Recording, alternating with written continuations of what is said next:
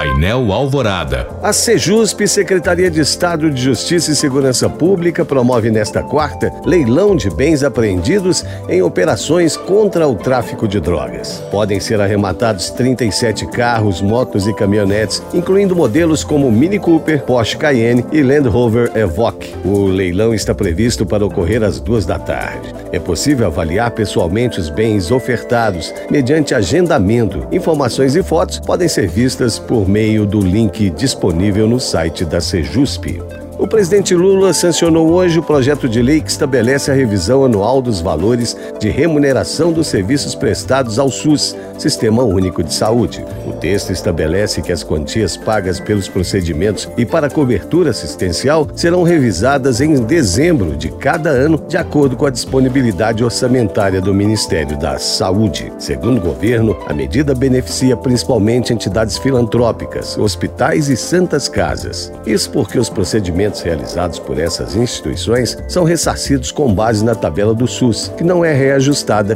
desde 2013. O setor dos serviços em Minas cresceu 0,4% em novembro na comparação com o mês anterior, informou hoje o IBGE. O resultado foi idêntico à média nacional no período. Em Minas, quatro das cinco atividades apresentaram taxas positivas em relação a novembro do ano passado. Destaque para serviços de informação e comunicação, com alta de 19,2%. O único grupo a apresentar baixa foi outros serviços, com redução de 7%. Com o desempenho em novembro, o setor de serviços em Minas acumula alta de 8,3% no ano passado. Já a média nacional cresceu 2,7% no período.